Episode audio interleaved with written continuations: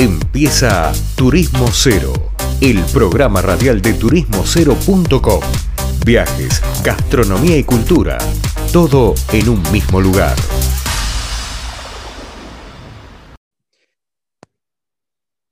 Bueno, ¿qué tal, eh, estimados oyentes? Estamos acá nuevamente en otro bloque de Turismo Cero y ahora vamos a hablar con Pablo Ravelo, quien desde Colombia nos va a contar un poco su aventura de vida. Es ex agente de viajes que decidió cerrar por un tiempo la empresa y emprender un viaje por el mundo. Pablo Leandro Pérez Lería te saluda. ¿Cómo te va? Hola, Leandro. Es un gusto. ¿Cómo estás? Todo bien. ¿Y vos? Ay, todo muy bien. Muchísimas gracias. Aquí. Bueno, Pablo, ¿hace cuánto estás de aventura dando vuelta y cuánto recorriste?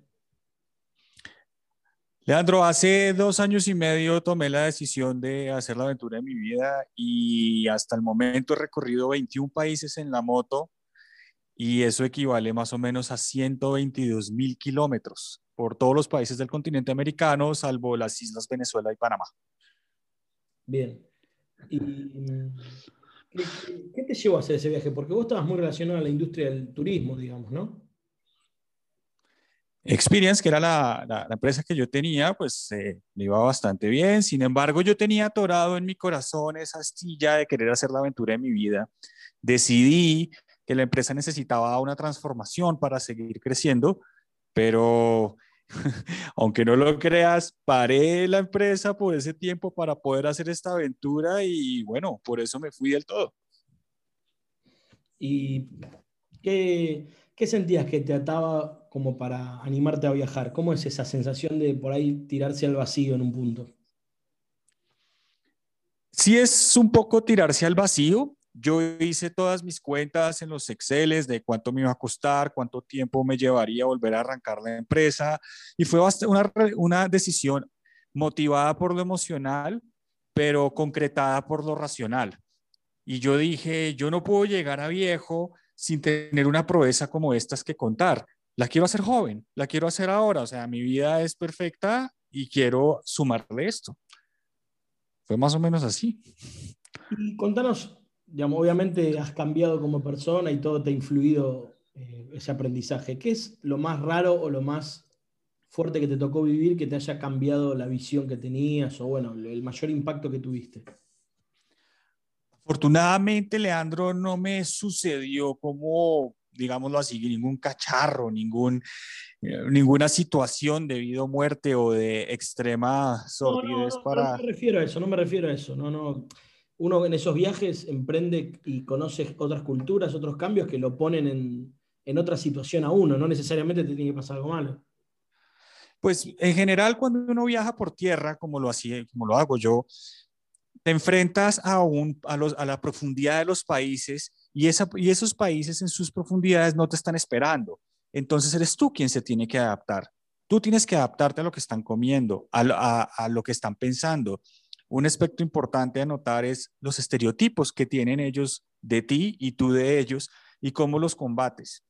Cómo tienes que de alguna forma mm, verlas, en, aprender de las perspectivas de vida que ellos tienen, de sus opiniones y tú mismo moldar las tuyas. Eso me pasaba casi que el 90% del tiempo durante el viaje. Bien. Y vos llegaste hasta el sur de América, ¿no? Hasta Tierra del Fuego. Hasta Ushuaia, sí, sí, todas las puntas del continente americano las visité, sí.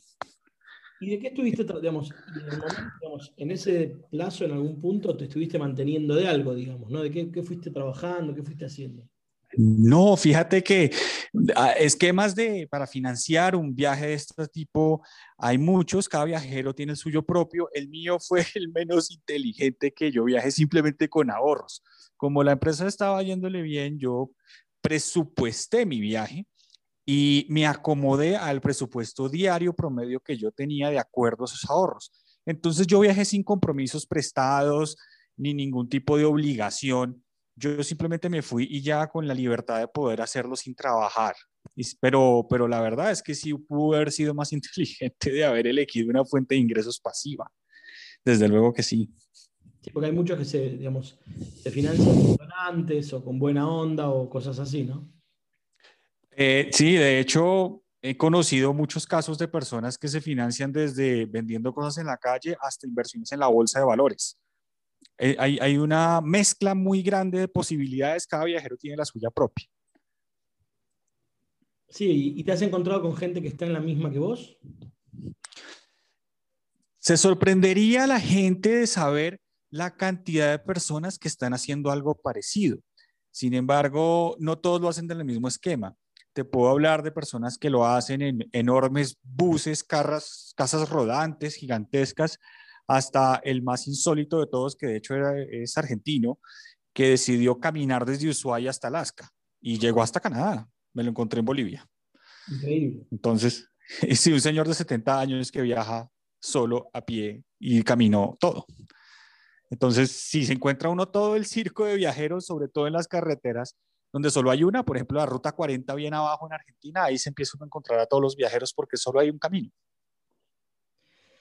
Ah, claro, claro. Y toda esa gente que ves en ese viaje así como de vida, de búsqueda de algo diferente, te hace dar cuenta que por ahí el ritmo normal que llamamos normal es mucho más enfermizo de lo que creemos, ¿no? O algo así, ¿lo ves por ahí? Em, eh, yo creo que un viaje como estos, no estoy tan seguro que sea un estilo de vida en sí, sino como un capítulo que deciden las personas insertar en su vida. Entonces, Eventualmente llegará el día en donde quieren sentar raíces y volver a trabajar, etcétera. Entonces, yo no lo veo como algo que sea opuesto, sino son momentos, momentos de vida específicos en donde uno quiere trabajar y quedarse quieto y otros donde quiere viajar y estarse moviendo. Entonces, sí, tal vez es frenético el ritmo que uno lleva, pero también te digo que en el viaje las dificultades o los esfuerzos que uno lleva son otros, diferentes pero pues hace parte de la vida. No, no, no le veo mayor profundidad que eso. ¿Dónde te agarró la, la, cuarentena? Yo iba bajando desde Alaska hasta Panamá para, para despachar la moto a Europa y en Costa Rica me quedé atrapado. Logré agarrar el último vuelo de Costa Rica a Colombia, pero la moto se quedó en Costa Rica, se quedó ocho meses allá, hasta que abrió las fronteras y la pude como, entre comillas, rescatar y la regresé a México porque esa moto tiene placa de México. Entonces fue, yo afortunadamente no me quedé atrapado, por poco me quedo atrapado yo en Nicaragua, pero pude pasar a Costa Rica. Bueno, mucho mejor. Pero sí, aunque bueno, Nicaragua es un país fantástico, ¿no? A mí me encantó Nicaragua. Sí, sí. Pero bueno, Costa Rica es un poco más, tenés un poco más de servicios, de muchas cosas, ¿no? Desde luego pero es muchísimo más costoso. Si uno se va a quedar atorado en un lado, ojalá que no sea en un país en donde se te vayan los fondos tan rápido. Pero, en fin, eh, pude venir a Colombia. Entonces fue la moto la que se quedó allá donde una amiga, pues finalmente siempre consigue donde dejar los objetos. Entonces, pues no hubo mucho problema, pero siempre nos detuvo a los viajeros en general. Claro. Pablo, ¿y dónde te pueden contactar o cuándo estás por volver a salir? ¿Cómo pueden nada, ¿cómo pueden contactarte? Yo tengo una cuenta en Instagram que es eh, ravelo con Pablo, ravelo.pablo, y ahí estoy publicando todas las crónicas desde que salí de todos los países. Poco a poco las voy, las voy poniendo y apenas abran las fronteras de Europa y no coincida con el invierno, seguiré en el tramo que va desde Portugal hasta Japón. Pero pues aún siguen las fronteras un poquito complicadas. Vamos a ver si llegamos en este verano a salir. Bien, está muy interesante, Pablo. Hay varios argentinos que han hecho libros y demás cosas con esas, así que... Los más viajeros del continente son los argentinos. De entrada te digo, eso es lo que más veo en las carreteras. Sí, sí, hay muchos. Hay muchos, hay algunos que han hecho libros y han hecho de eso una forma de vida directamente. Sí, sí, sí, los veo uno. Me los encuentro y tengo varios amigos de carretera que son argentinos. De hecho, sí. Sí, Leandro. Increíble la búsqueda. Bueno, Así que te volveremos a encontrar nuevamente en algún momento del, viaje. Cuando quieras, estamos a tu disposición. Muchísimas gracias, Leandro, y gracias a todos por acompañarme. Espero que la historia los inspire. Gracias, Pablo. Eh, bueno. Vamos estamos hablando con Pablo Ravelo, un colombiano que anda por toda América en moto. Y bueno, nos contaba un poco su experiencia. Vamos a una tanda y volvemos con más Turismo Cero Radio. Esto fue turismocero.com en radio. el punto de tu partida de tus viajes.